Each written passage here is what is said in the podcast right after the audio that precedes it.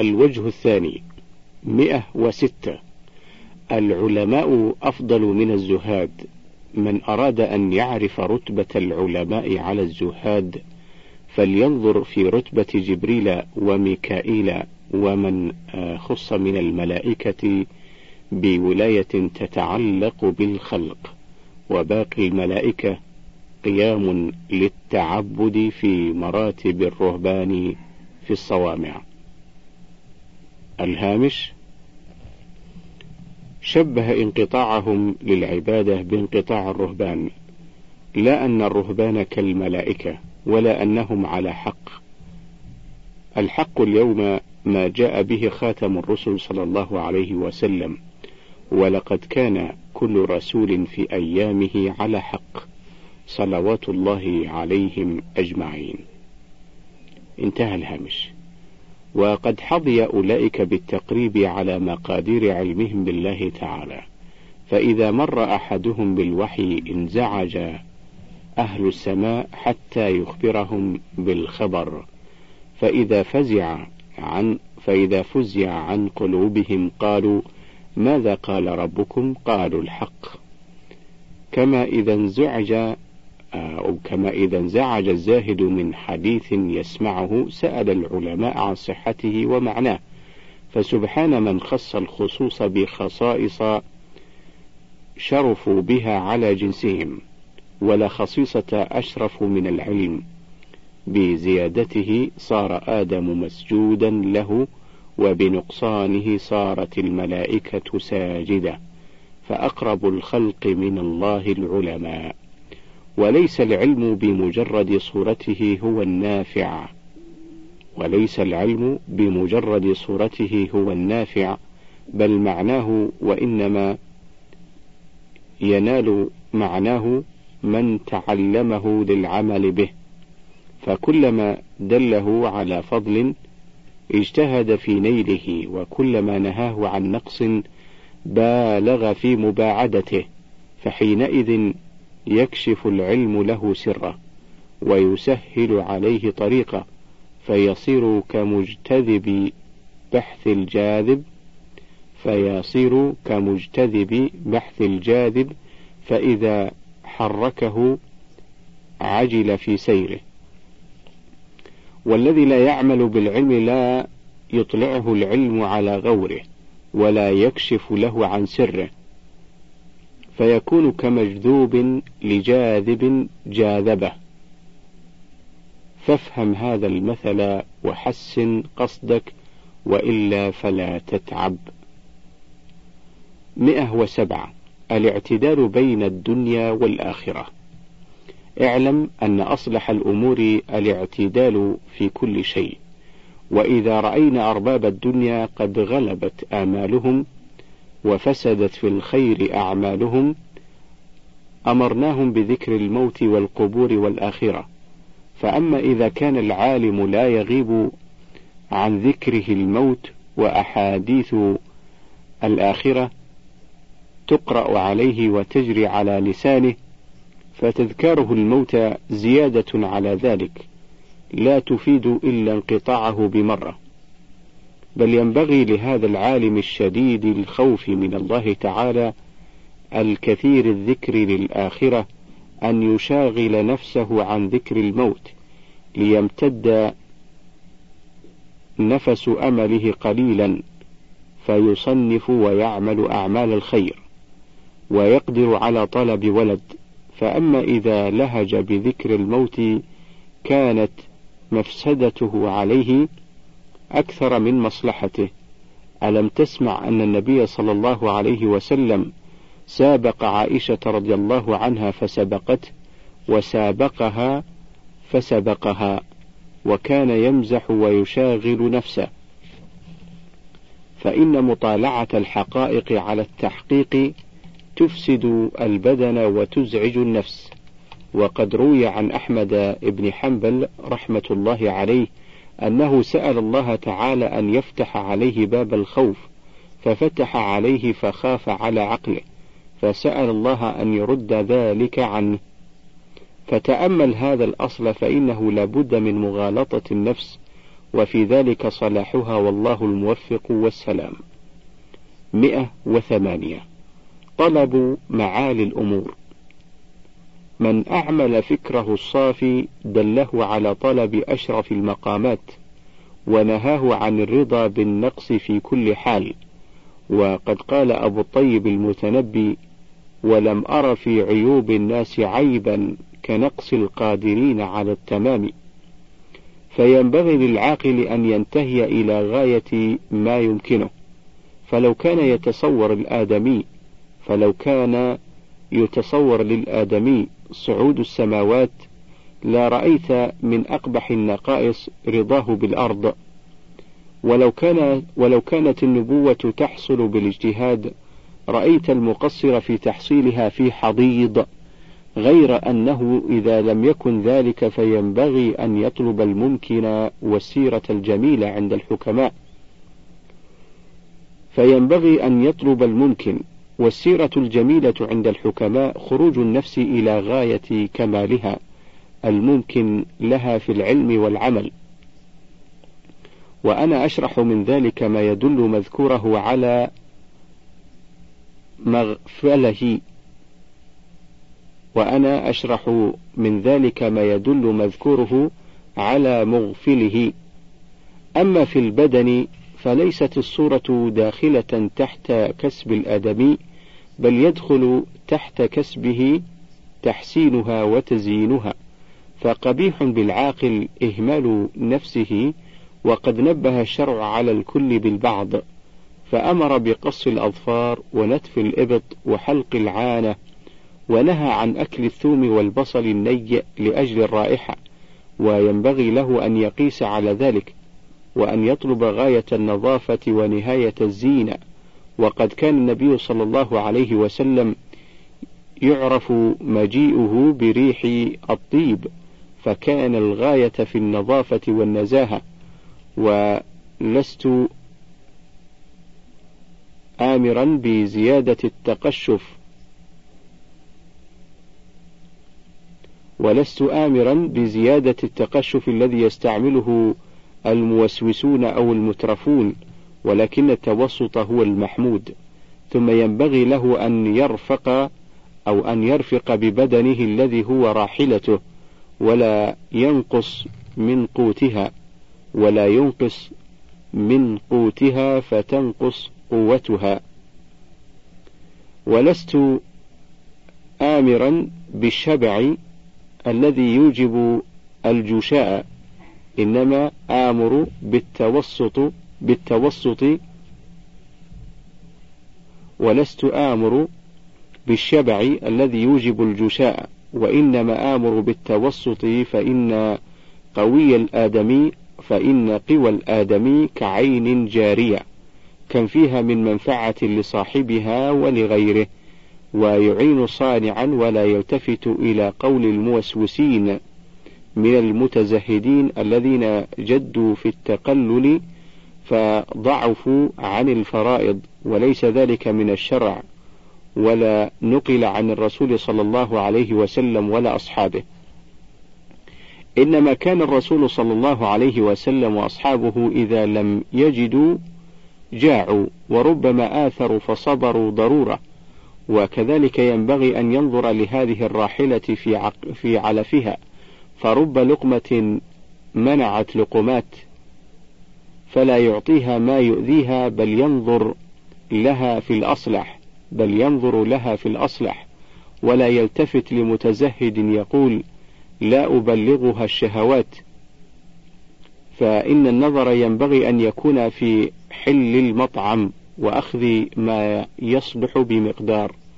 ولم ينقل عن الرسول صلى الله عليه وسلم ولا أصحابه رضي الله عنهم ما أحدثه الموسوسون في ترك المشتهيات. على, على الإطلاق إنما نقل عنهم تركها لسبب إما للنظر في حلها أو للخوف من مطالبة النفس بها في كل وقت ويجوز ذلك. وينبغي له أن يجتهد في التجارة والكسب ليفضل على غيره ولا يفضل غيره عليه. وليبلغ من ذلك غاية لا تمنعه عن العلم.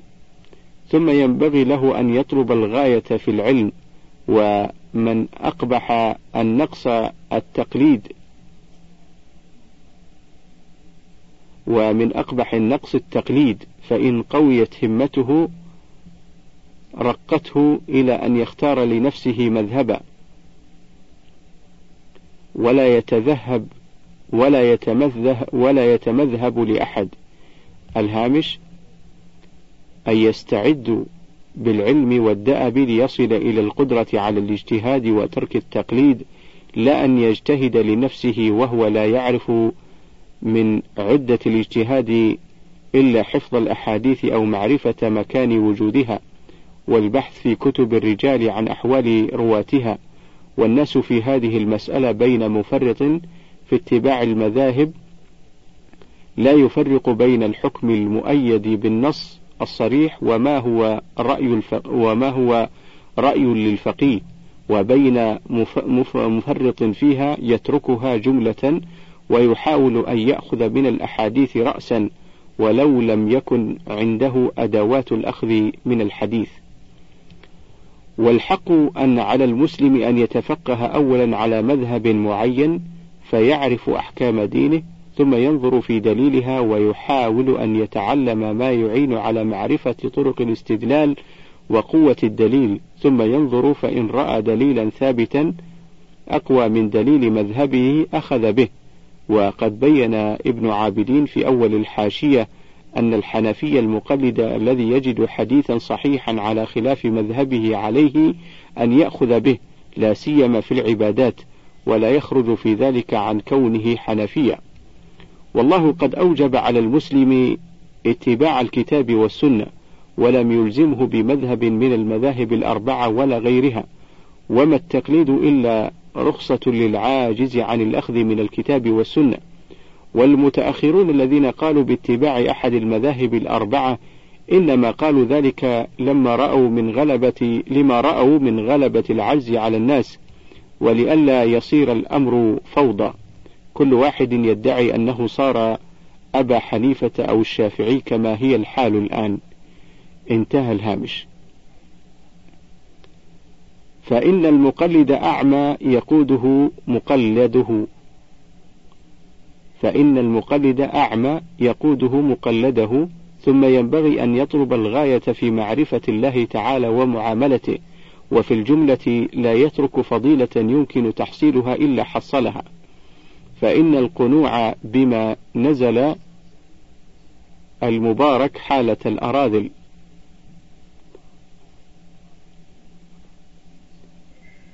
فإن القنوع بما نزل المبارك أو المبارك حالة الأراذل. الهامش أي مبارك الإبل. انتهى الهامش. فإن القنوع بما نزل المبارك حالة الأراذل فكن رجلا رجله في الثرى وهامة همته في الثريا. ولو أمكنك عبور كل أحد من العلماء والزهاد فافعل. الهامش أي سبق أي سبق واجتياز. انتهى الهامش. ولو أمكنك عبور كل أحد من العلماء والزهاد فافعل فإنهم كانوا رجالا وأنت رجل. وما قعد من قعد وما قعد من قعد إلا لدناءة الهمة وخساستها. واعلم أنك في ميدان سباق والأوقات تنتهب ولا تخلد إلى كسل. فما فات من من فات إلا بالكسل فما فات من فات إلا بالكسل ولا نال من نال إلا بالجد والعزم. وإن الهمة لا تغلي في, في القلوب غليان ما في الصدور. وإن الهمة لتغلي في القلوب غليان ما في القدور. وقد قال بعض من سلف ليس لي مال سوى كرمي فبه أمني من العدم. قنعت نفسي بما رزقت وتمطت في العلا هممي مئة وتسعة. منفعة المال. ليس في الدنيا أنفع للعلماء من جمع المال للاستغناء عن الناس فإنه إذا ضم إلى العلم حيز الكمال. وإن جمهور العلماء شغلهم العلم عن الكسب فاحتاجوا إلى ما لا بد منه وقل الصبر فدخلوا مداخل شانتهم وإن تأولوا فيها. الهامش تقدم هذا المعنى مرارا. انتهى الهامش. إلا أن غيرها كان أحسن لهم فالزهري مع عبد الملك وأبو عبيدة مع طاهر بن الحسين وابن أبي الدنيا مؤدب المعتضد وابن قتيبة صدر كتابه بمدح الوزير أو صدر كتابه بمدح الوزير. وما زال خلف من العلماء والزهاد يعيشون في ظل جماعة من المعروفين بالظلم. وهؤلاء وإن كانوا سلكوا طريقا من التأويل فإنهم فقدوا من قلوبهم وكمال دينهم أكثر مما نالوا من الدنيا. ولقد رأينا جماعة من المتصوفة والعلماء يغشون الولاة لأجل نيل ما في أيديهم فمنهم من يداهن ويرائي ومنهم من يمدح بما لا يجوز ومنهم من يسكت عن منكرات إلى غير ذلك من المداهنات وسببها الفقر. فعلمنا أن كمال العز وبعد الرياء إنما يكون في البعد عن العمال الظلمة. ولم نرى من صح له هذا إلا في أحد رجلين. إما أو أما من كان له مال كسعيد بن المسيب كان يتجر في الزيت وغيره وسفيان الثوري كانت له بضائع وابن المبارك. وأما من كان شديد الصبر قنوعا بما رزق وإن لم يكفه كبشر الحافي وأحمد بن حنبل. ومتى لم يجد الإنسان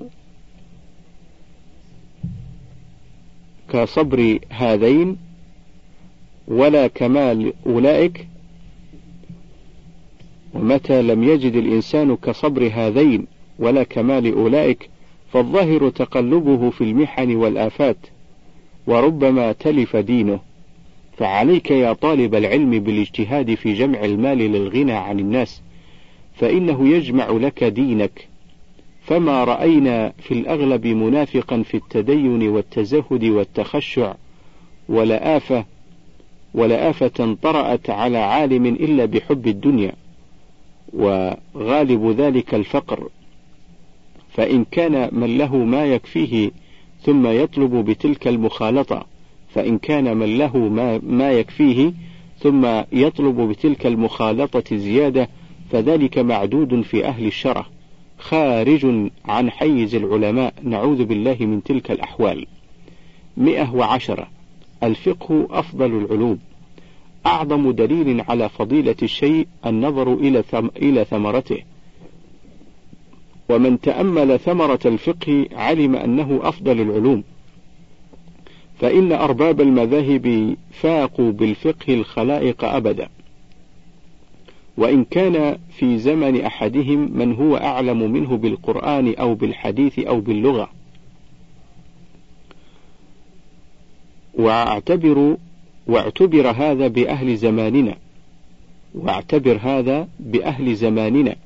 فإنك ترى الشباب يعرف المسائل الخلاف الظاهرة فيستغني ويعرف من حكم الله تعالى في الحوادث ما لا يعرفه النحرير من باقي العلماء.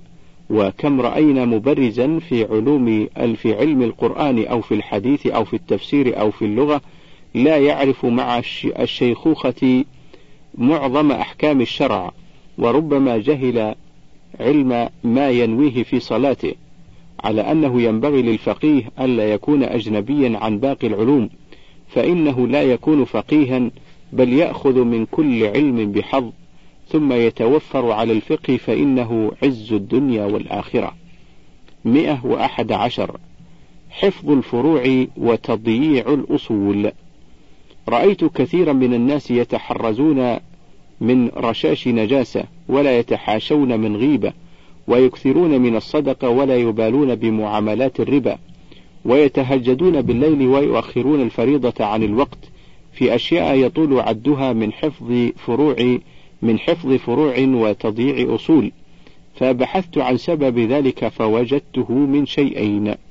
أحدهما العادة والثاني غلبة الهوى في تحصيل المطلوب فإنه قد يغلب فلا يترك سمعا ولا بصرا. ومن هذا القبيل أن إخوة يوسف قالوا حين سمعوا صوت المنادي إنكم لسارقون لقد علمتم ما جئنا لنفسد في الأرض لقد علمتم ما جئنا لنفسد في الأرض وما كنا سارقين. فجاء في التفسير أنه لما دخلوا مصر كموا أفواه إبلهم لئلا تتناول ما ليس لهم. فكأنهم قالوا قد رأيتم ما صنعنا بإبلنا فكيف نسرق؟ ونسوا ونسوا هم تفاوت ما بين الورع واختطاف أكلة واختطاف أكلة لا يملكونها. وبين إلقاء يوسف عليه السلام في الجب وبيعه بثمن بخس وفي الناس من يطيع في صغار الأمور دون كبارها وفيما كلفته عليه خفيفة أو معتادة وفيما لا ينقص شيئا من عادته في مطعم وملبس. نرى أقواما يأخذون بالربا ويقول أحدهم كيف يراني عدوي بعين إن بعت داري؟ أو تغير ملبوسي ومركوبي. ونرى أقواما يوسوسون في الطهارة ويستعملون الكثير ولا يتحاشون من غيبة وأقواما يستعملون التأويلات الفاسدة. في تحصيل أغراضهم مع علمهم أنها لا تجوز حتى إني رأيت رجلا من أهل الخير والتعبد أعطاه رجل مالا ليبني به مسجدا فأخذه لنفسه وأنفق عوض الصحيح قراضة وأنفق عوض الصحيح قراضة. فلما احتضر قال لذلك الرجل اجعلني في حل فإني فعلت كذا وكذا ونرى أقواما ما يتركون الذنوب لبعدهم عنها فقد ألفوا الترك وإذا قربوا منها لم يتمالكوا. الهامش لذلك كان أول ما ينبغي للمسلم الابتعاد عن مواطن الفتن وأسباب الإغراء بذلك يستريح قلبه في الدنيا وينجو من العذاب في الآخرة. انتهى الهامش.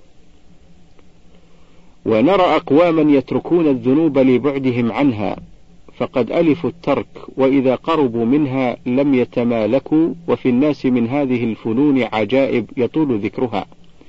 وقد علمنا أن خلقا من علماء اليهود كانوا يحملون ثقل التعبد في دينهم ثقل التعبد في دينهم. فلما جاء الإسلام وعرفوا صحته لم يطيقوا مقاومة أهوائهم في محو رياستهم.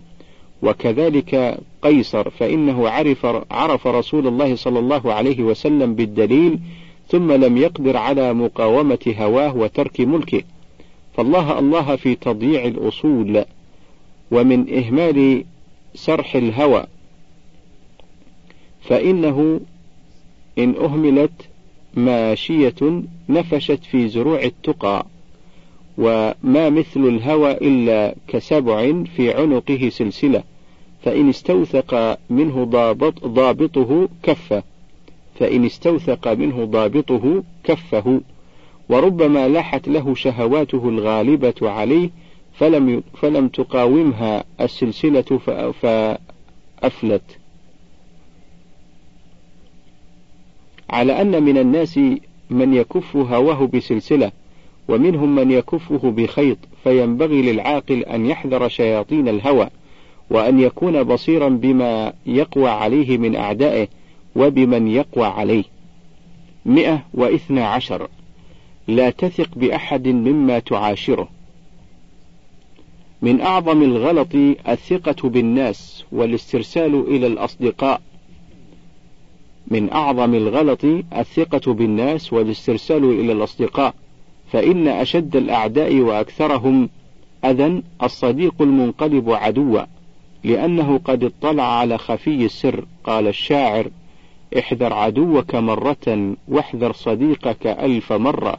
فلربما انقلب الصديق فكان أدرى بالمضرة.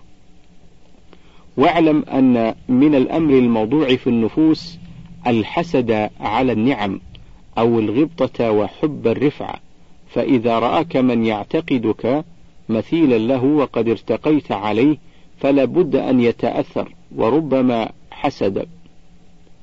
وربما حسد. فإن إخوة يوسف عليه عليهم السلام من هذا الجنس جرى لهم. فإن قلت كيف يبقى الإنسان بلا صديق؟ قلت لك أترك ما تعلم أن, المجا أن المجانس يحسد وأن أكثر العوام يعتقدون في العالم أنه لا يبتسم ولا يتناول من شهوات الدنيا شيئا فإذا رأوا بعض انبساطه في المباح هبط من أعينهم. فإذا كانت هذه حالة العوام وتلك حالة الخواص فمع من تكون المعاشرة. لا بل والله ما تصح المعاشرة لا بل والله ما تصح المعاشرة مع النفس لأنها متلونة. وليس إلا المداراة و وليس إلا المداراة للخلق والاحتراز منهم. الهامش؟ من كلام عمر خالط الناس وزايلوهم. انتهى الهامش. واتخاذ المعارف من غير طمع في صديق صادق فإن ندر فليكن غير مماثل لأن الحسد إليه أسبق. الهامش؟ أي إلى المماثل. انتهى الهامش. وليكن مرتفعا عن رتبة العوام غير طامع في نيل مقامك وإن كانت معاشرة هذا لا تشفي لأن المعاشرة ينبغي أن تكون بين العلماء المجانسين.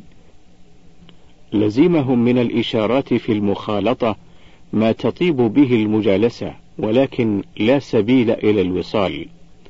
الهامش كأن في العبارة شيئا من تحريف النساخ. انتهى الهامش.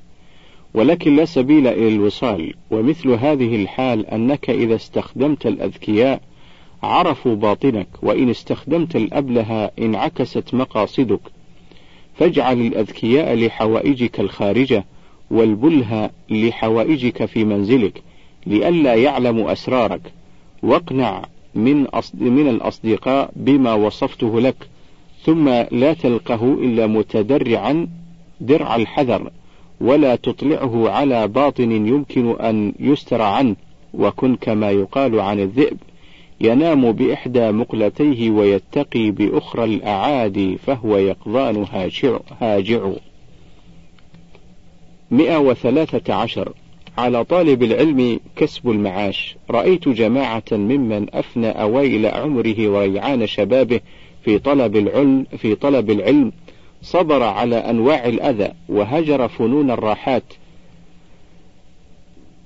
أنفة من الجهل ورذيلته وطلبا للعلم وفضيلته فلما نال منه طرفا رفعه عن مراتب أرباب الدنيا ومن لا علم له إلا بالعاجل ضاق به معاشه فسافر في البلاد يطلب من الأراذل ويتواضع للسفلة وأهل الدناءة والمكاس وغيرهم. الهامش المكاس هم أصحاب المكوس والمراد بالمكوس هنا المظالم بأنواعها كلها. انتهى الهامش. فخاطبت بعضهم وقلت ويحك أين تلك الأنفة من الجهل التي سهرت, سهرت لأجلها؟ ويحك أين تلك الأنفة؟ أين تلك الأنفة من الجهل التي سهرت لأجلها وأظمأت نهارك بسببها؟ فلما ارتفعت وارتفعت عدت إلى أسفل سافلين. أفما, أفما بقي عندك ذرة من الأنفة تنبو بها عن مقامات الأراذل ولا معك يسير من العلم يسير بك عن مناخ الهوى ولا حصلت بالعلم على قوة تجذب بها زمام النفس عن مراعي السوء. غير أنه تبين لي أن سهرك وتعبك كأنه كان لنيل الدنيا. ثم إني أراك تزعم أنك تريد شيئا من الدنيا تستعين به على طلب العلم. فاعلم أن التفاتك إلى نوع كسب تستغني به عن الأراذل أفضل من التزيد في علمك، فلو عرفت ما ينقص به لم ترى ما قد عزمت عليه. لم ترى ما قد عزمت عليه زيادة مما يحتوي عليه هذا العزم. السفر الذي ك... الذي كله مخاطرة بالنفس السفر الذي كله مخاطرة بالنفس وبذل الوجه الذي طالما صين لمن لا يصلح التفات مثلك إلى مثله. وبعيد أن تقنع بعد شروعك في هذا الأمر بقدر الكفاف. وقد علمت ما في السؤال بعد الكفاف من الإثم. وأبعد منه أن تقدر على الورع في المأخوذ ومن لك بالسلامة والرجوع إلى الوطن وكم رمى قفر في بواديه من هالك ثم ما يحصله يفنى ثم ما يحصله يفنى ويبقى منه ما أعطى. وعيب المتقين إياك وعيب المتقين إياك واقتداء الجاهلين بك ويكفيك أنك عدت على ما علمت من ذم الدنيا بشينه إذا فعلت ما يناقضه. خصوصا وقد مر أكثر, أكثر العمر ومن أحسن فيما مضى يحسن فيما بقي. مئة أربعة عشر. طريق الدرس لطالب العلم. رأيت الشره في تحصيل الأشياء يفوت الشره يفوت الشره مقصوده. رأيت الشره في تحصيل الأشياء يفوت الشره مقصوده. وقد رأينا من كان شرها في جمع المال فحصل له الكثير منه وهو حريص على الازدياد. ولو فهم علم أن المراد من المال إنفاقه في العمر. فإذا أنفق العمر في تحصيله فات المقصودان جميعا وكم رأينا ممن جمع المال ولم يتمتع به فأبقاه لغيره وأفنى نفسه كما قال الشاعر كدودة القز ما تبنيه يهدمها وغيرها بالذي تبنيه ينتفع. وكذلك رأينا خلقا كثيرا يحرصون على جمع الكتب فينفقون أعمارهم في كتابتها. وكدأب أهل الحديث ينفقون الأعمار في النسخ والسماع إلى, أخي إلى آخر العمر. ثم ينقسمون فمنهم من يتشاغل بالحديث وعلمه وتصحيحه ولعله لا يفهم جواب حادثة ولعل ولعله عنده لحديث أسلم سالمها الله. مئة طريق ولعله عنده لحديث أسلم سالمها الله. مئة طريق. قد حكي لي عن بعض أصحاب الحديث أنه سمع جزء ابن عرفة عن مئة شيخ. قد حكي لي عن بعض أصحاب الحديث أنه سمع جزء ابن عرفة عن مئة شيخ. وكان عنده سبعون نسخة ومنهم من يجمع الكتب ويسمعها ولا يدري ما فيها لا من حيث صحتها ولا من فهم معناها. فتراه يقول الكتاب الفلاني سماعي وعندي به نسخة. فتراه يقول الكتاب الفلاني سماعي وعندي به نسخة والكتاب الفلاني والفلاني فلا يعرف علم ما عنده من حيث فهم صحيحه من سقيمه وقد صده اشتغاله بذلك عن المهم من العلم فهم كما قال الحطية زوامل للأخبار لا علم عندها بمثقلها إلا كعلم الأباعر. لعمرك ما يدري البعير إذا غدا بأوساقه أو راح ما في الغرائر. الهامش الأوساق جمع وسق وهو الحمل. والغرائر جمع غرارة أي الكيس أو الشوال. انتهى الهامش. ثم ترى منهم من يتصدر ويتف... ويفتقر الزمان إلى تصدره للرواية فما فيمد يده إلى ما ليس من شغله. فإن أفتى فإن أفتى أخطأ وإن تكلم في, في الأصول خلط. ولولا أني لا أحب ذكر الناس لذكرت من أخبار كبار علمائهم ما خلطوا لذكرت من أخبار كبار علمائهم وما خلطوا ما يعتبر به ولكنه لا يخفى على المحقق حالهم. فإن قال قائل أليس في الحديث منهومان لا يشبعان طالب علم وطالب دنيا؟ قلت أما العالم فلا أقول له اشبع من العلم.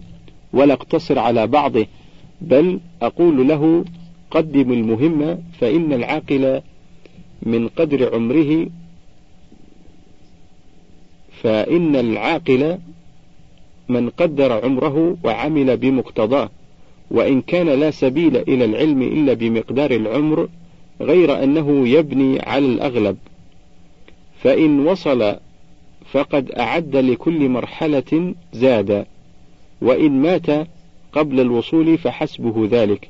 فإذا علم العاقل أن العمر قصير وأن العلم كثير فقبيح بالعاقل الطالب لكمال الفضائل أن يتشاغل مثلا بسماع الحديث ونسخه ليحصل كل طريق أو ليحصل كل طريق وكل رواية وكل غريب. وهذا لا يفرغ من مقصوده منه في خمسين سنة. خصوصا إن تشاغل بالنسخ ثم لا يحفظ القرآن أو يتشاغل بعلوم القرآن ولا يعرف الحديث أو بالخلاف في الفقه ولا يعرف النقل الذي عليه مدار المسألة. الهامش في قوله لا يعرف النقل أي الدليل النقلي الآية أو الحديث. انتهى الهامش. فإن قال قائل فدبر لي ما تختار لنفسك فأقول ذو الهمة لا يخفى من زمان الصبا. ذو الهمة لا يخفى من زمان الصبا كما قال سفيان بن عيينة. قال لي أبي وقد بلغت خمس عشرة سنة إنه قد انقضت عنك شرائع الصبا فاتبع الخير تكن من أهله.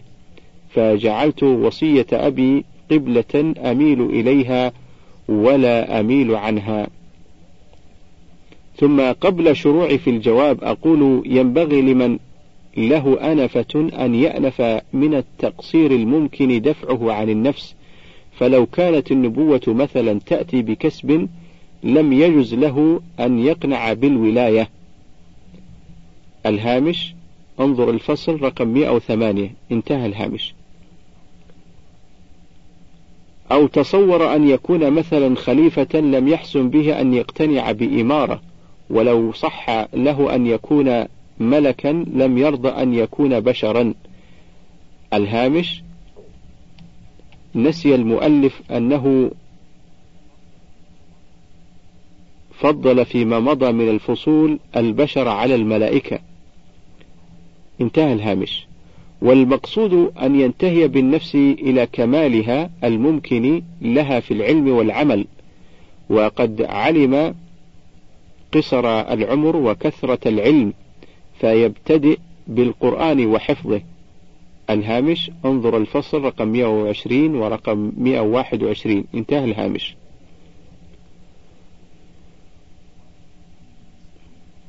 وينظر في تفسيره نظرا متوسطا لا يخفى عليه بذلك منه شيء وإن صح له قراءة القراءات السبع وأشياء من النحو وكتب اللغة ابتدأ بأصول الحديث من حيث النقل كالصحاح والمسانيد والسنن ومن حيث علم الحديث كمعرفة الضعفاء والأسماء فلينظر في أصول ذلك.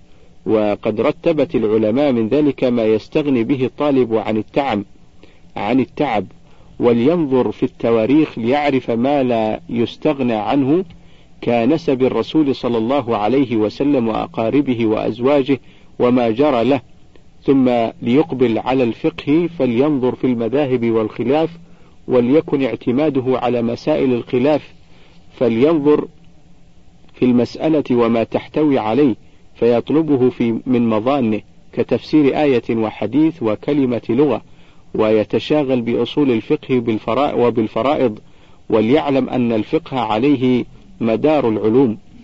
الهامش انظر الفصل 110 انتهى الهامش. ويكفيه من النظر في الأصول. الهامش يريد علم الأصول يريد علم أصول الدين وهو التوحيد لا علم أصول الفقه. انتهى الهامش. ويكفيه من النظر في الأصول ما يستدل به على وجود الصانع. فإذا أثبته فإذا أثبته بالدليل وعرف ما يجوز عليه مما لا يجوز وأثبت إرسال الرسل وعلم وجوب القبول منهم فقد احتوى على المقصود من علم الأصول فإن اتسع الزمان للتزيد من العلم فليكن من الفقه فإنه الأنفع. ومهما فسح له في, المه في المهل فأمكنه تصنيف تصنيف في علم فإنه يخلف بذلك خلفه فإنه يخلف أو يخلف بذلك خلفه خلفا صالحا مع اجتهاده في التسبب إلى اتخاذ الولد ثم يعلم أن الدنيا معبرة فليلتفت فيلتفت إلى فهم معاملة الله عز وجل فإن مجموع ما حصله من العلم يدل عليه. فإذا تعرض لتحقيق معرفته ووقف على باب معاملته فقل أن يقف صادق إلا ويجذب إلى مقام الولاية. ومن أريد وفق. وإن الله عز وجل وإن لله عز وجل أقواما يتولى تربيتهم ويبعث إليهم في زمن الطفولية مؤدبا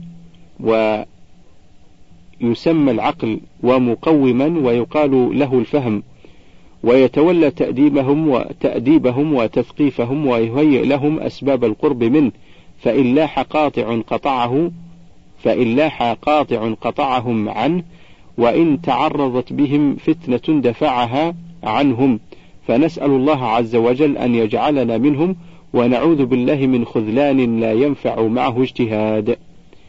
انتهى الشريط السابع وننتقل إلى الشريط الثامن.